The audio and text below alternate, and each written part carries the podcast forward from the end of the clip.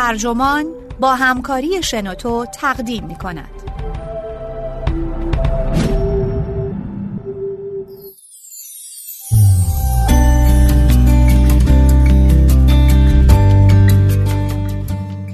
شکست مقدمه پیروزی نیست. مقدمه شکستی دیگر است. نوشته کاسیکا براداتان ترجمه علیرضا صالحی. منبع نیویورک تایمز. گوینده شایسته اسکریان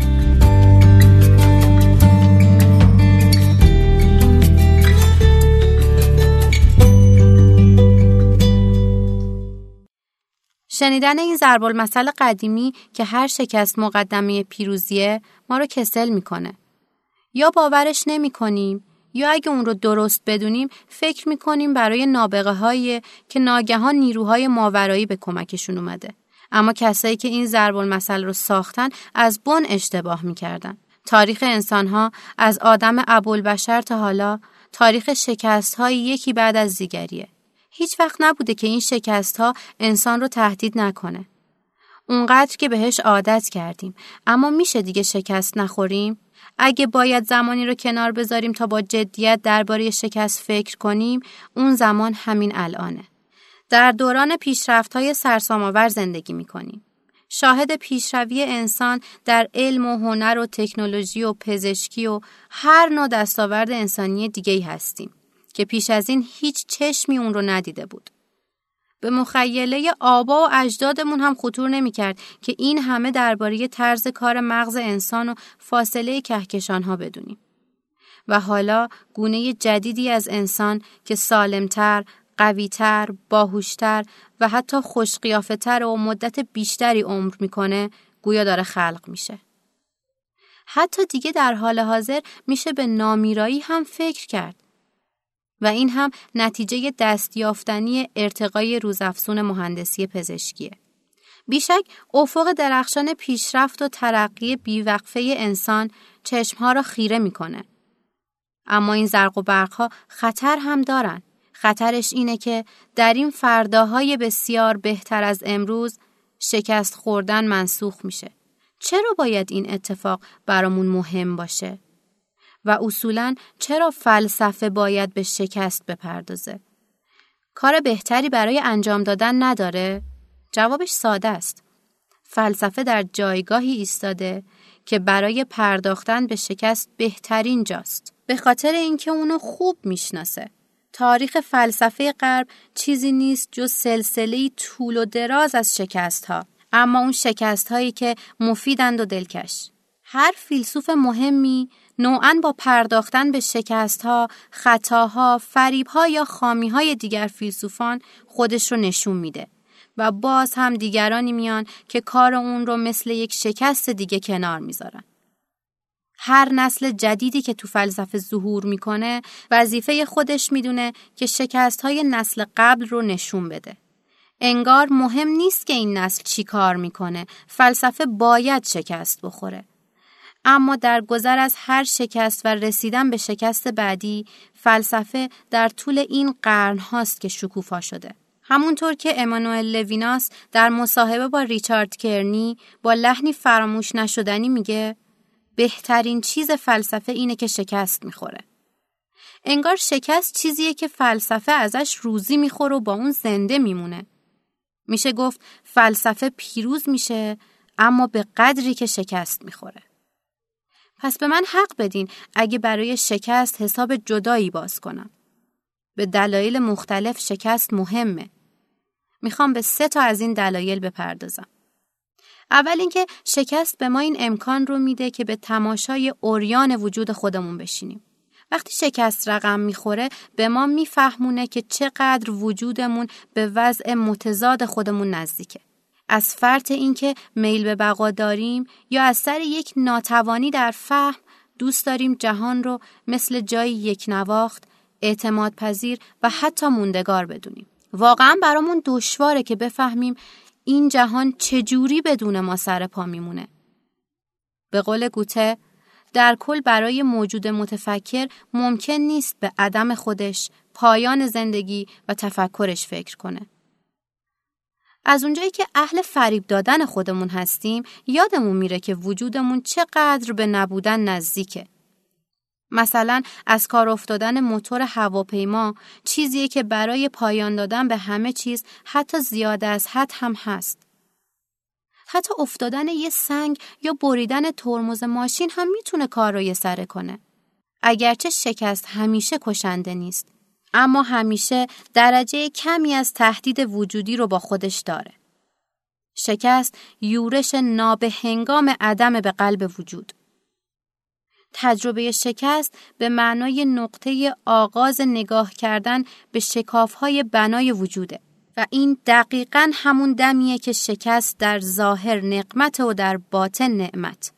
چون همین تهدید مداوم و همیشگیه که ما رو از شگفتی های وجودمون باخبر می‌کنه. اعجاز این که ما هستیم. حالا که هیچ دلیلی برای بودنمون پیدا نمی کنیم. فهم این اعجازه که به ما شرافت میده. با این تعریف شکست اثری شفابخش و متمایز داره. اغلب ما البته بجز افراد خداگاه و روشنبین همیشه از فقر هماهنگی با وجود رنج می‌بریم. ما ناخواسته خودمون رو مهمتر از اون چیزی که هستیم نشون میدیم و جوری رفتار می‌کنیم که انگار جهان فقط به هوای ما وجود داره. در بدترین لحظات زندگیمون مثل کودکان خودمون رو مرکز عالم خیال می‌کنیم و توقع داریم کل عالم در خدمت ما باشه. با حالتی سیری ناپذیر بقیه جانوران رو به یغما می‌بریم و سیاره حیات رو از زندگی توهی می‌کنیم و اون رو با زباله پر می‌کنیم. شکست می‌تونه درمانی باشه برای تکبر و خودبینی ما. همونطور که حاصلش هم برامون افتادگی و تواضعه. دلیل دوم اینه که ظرفیت ما توی شکست خوردن برای نشون دادن اینکه ما چی هستیم مهمه. ما باید از این ظرفیت محافظت کنیم، اون رو بپرورونیم و حتی مثل گنجی پرارزش پنهانش کنیم. سخته که موجوداتی اساسا ناقص، ناکامل و خطاکار باشیم. به بیان دیگه ناخوشاینده که همیشه بین اون چیزی که هستیم و اون چیزی که می‌تونیم باشیم شکاف وجود داره. و چه دستاوردهایی که این انسان در طول تاریخ داشته و همه اونها دقیقا به یمن همین شکاف ممکن شدن. توی این فاصله بوده که آدمها اعم از افراد و جوامع می‌تونن چیزکی به دست بیارن. نه اینکه ناگهان به چیزی بهتر تبدیل شدیم بلکه هنوز همون آدم خاکی خطاکار ضعیفی که بودیم هستیم. اما عینک عیب هامون می‌تونه آنچنان خورد کننده باشه که گاهی ملامتمون کنه و ما رو به کار خوب ناچیزی وابداره. از قضا همین کشمکش با شکست هامونه که شاید بهترین ها رو برامون به ارمقام بیاره. شکاف بین اون چیزی که هستیم و اون چیزی که می‌تونیم باشیم همون جاییه که توی اون آرمان شهرها به تصویر کشیده میشن. آثار ادبی آرمان شهری در حد اعلای خودشون می‌تونن سندی باشن تا نزاع ما با شکست های فردی و اجتماعیمون رو روشن کنن. اگرچه آرمان شهرها در جهانی تصویر میشن که توی اون نعمتها زیادند و فراوون. اما در حقیقت واکنشی هستند به کمبودها و بیثباتی حیات. آرمان شهرها بهترین نشانند که بیشترین نداشته هامون رو به تصویر می‌کشند.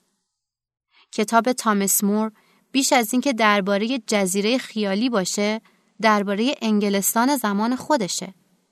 اگرچه آرمان شهرها شاید به جشن کمال انسان شبیه باشند، اما اگر از آخر اون کتاب رو بخونیم اعترافاتی شنیدنی هستند به شکست و نقص و شر. اما مهم اینه که به رویای خودمون ادامه بدیم و همچنان قصه آرمان شهرها رو ببافیم. اگه این خواب ها نبودن ما توی جهانی به مراتب زشتر از جهان امروز زندگی می کردیم. فراتر از همه اینها بدون رویاها و آرمان شهرها مثل گونه ای از جانوران منقرض خواهیم شد. فرض کنین یک روز علم همه مشکلات رو حل کنه. بسیار سالم باشیم برای همیشه زنده بمونیم و مغزهامون به برکت بعضی از دستاوردها مثل رایانه کار کنه توی اون روز اگرچه خیلی هیجان انگیز هستیم اما قول نمیدم چیزی داشته باشیم که به امیدش زندگی کنیم در ظاهر محشریم اما در باطن مرده در گور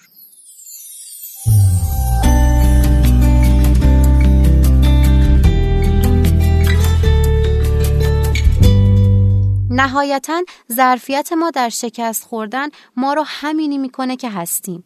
هستی ما به مسابه مخلوقاتی از بن شکست پذیر در بنیاد همه آرزوهامون پیدا میشه. شکست، ترس از شکست و آموختن اینکه چطوری در آینده شکست نخوریم همگی مقطعی از حرکتی به سمت سرشت و سرنوشت انسانیتی که ارادش کردیم. و چنان که پیش از این به اون اشاره کردیم به همین خاطره که ظرفیت شکست خوردن چیزیه که باید از اون محافظت کنیم. فارغ از اینکه خوشبین های همیشگی چی میگن. میارزه که چنین چیزی رو حتی بیشتر از شاهکارهای هنری، آثار تاریخی یا هر دستاورد دیگه پاس بداریم. چرا که ظرفیت شکست خوردن از هر دستاورد بشری و فردی دیگه ای مهمتره. شکست همونیه که اون دستاوردها رو ممکن می‌کنه. دلیل سوم اینه که ما خلق شدیم تا شکست بخوریم. فارغ از اینکه چقدر زندگی هامون موفقیت آمیز بوده یا چقدر آدم های باهوش و پرکار و سخت کوشی هستیم تنها یک قایت در انتظار ماست شکست زیستی. این تهدید وجودی شکست همیشه با ما بوده هرچند برای گذران زندگی در سطحی از رضایت نسبی اکثر ما اینجوری تظاهر می‌کنیم که اون رو نمی‌بینیم. اما این تظاهر هیچ وقت ما رو از حرکت به سمت اون قایت باز نداشته با سرعت هرچه بیشتر پیش میریم به نسبت معکوس با مجذور فاصله از مرگ ایوان ایلیچ در کتاب تولستوی استادانه این فرایند رو توصیف می‌کنه اما این شخصیت داستانی تولستوی اینجا کمکی به ما نمی‌کنه. پرسش اساسی تر نسبتا اینه که چجوری به اون شکست عظیم نزدیک میشیم. چجوری با اون رفتار می‌کنیم و با آغوشش می‌کشیم و اون رو مال خودمون می‌کنیم. کاری که ایوان بیچاره نتونست انجام بده. شاید شخصیت آنتونیوس بلاک در فیلم مهر هفتم اینگمار برگمان الگوی بهتری باشه شوالیه‌ای که از جنگ‌های صلیبی برگشته و در ایمانش دچار بحران شده. بلاک در مقام یک انسان با شکست عظیمی در ایمانش مواجه میشه. اون در اینکه دست در گریبان مرگ بزنه به خودش شکی راه نمیده. فرار نمی‌کنه و بخشش نمی‌خواد. جناب مرگ رو تنها به یک دست شطرنج دعوت می‌کنه. نیازی به گفتن نیست که نمی‌تونه پیروز بشه که هیچ کس هم نمی‌تونه اما مقصود که پیروزی نیست در برابر این شکست نهایی و عظیم بازی نمی کنین که پیروز بشین بازی می‌کنین که یاد بگیرین چجوری ببازین برگمان این فیلسوف سوئدی در این لحظه درس بزرگی به همه ما میده همه ما در شکست بار خودمون رو به زمین میاندازیم اما این مهمترین چیز نیست. اون چیزی که واقعا اهمیت داره اینه که چطوری شکست می‌خوریم و چه چیزی در این فرایند به دست میاریم. آنتونیوس بلاک در این زمان محدود بازی کردن با مرگ باید بیشتر از اون چیزی که در تمام عمر خودش یاد گرفته تجربه کنه. بدون اون بازی برای هیچ و پوچ زندگی خودش رو گذرونده. البته در پایان بازی میبازه اما گوهری نادر به دست میاره. نه تنها شکست رو به یک اثر هنری تبدیل می‌کنه بلکه کاری می‌کنه که هنر شکست خوردن جزء جدایی ناپذیر هنر زیستن بشه.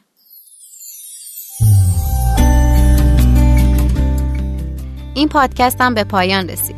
ممنون از توجه شما.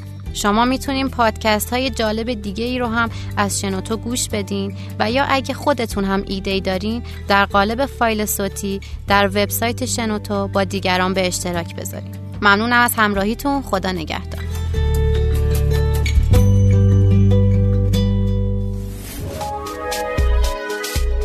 شنوتو سرویس اشتراک گذاری فایل های صوتی www.shenoto.com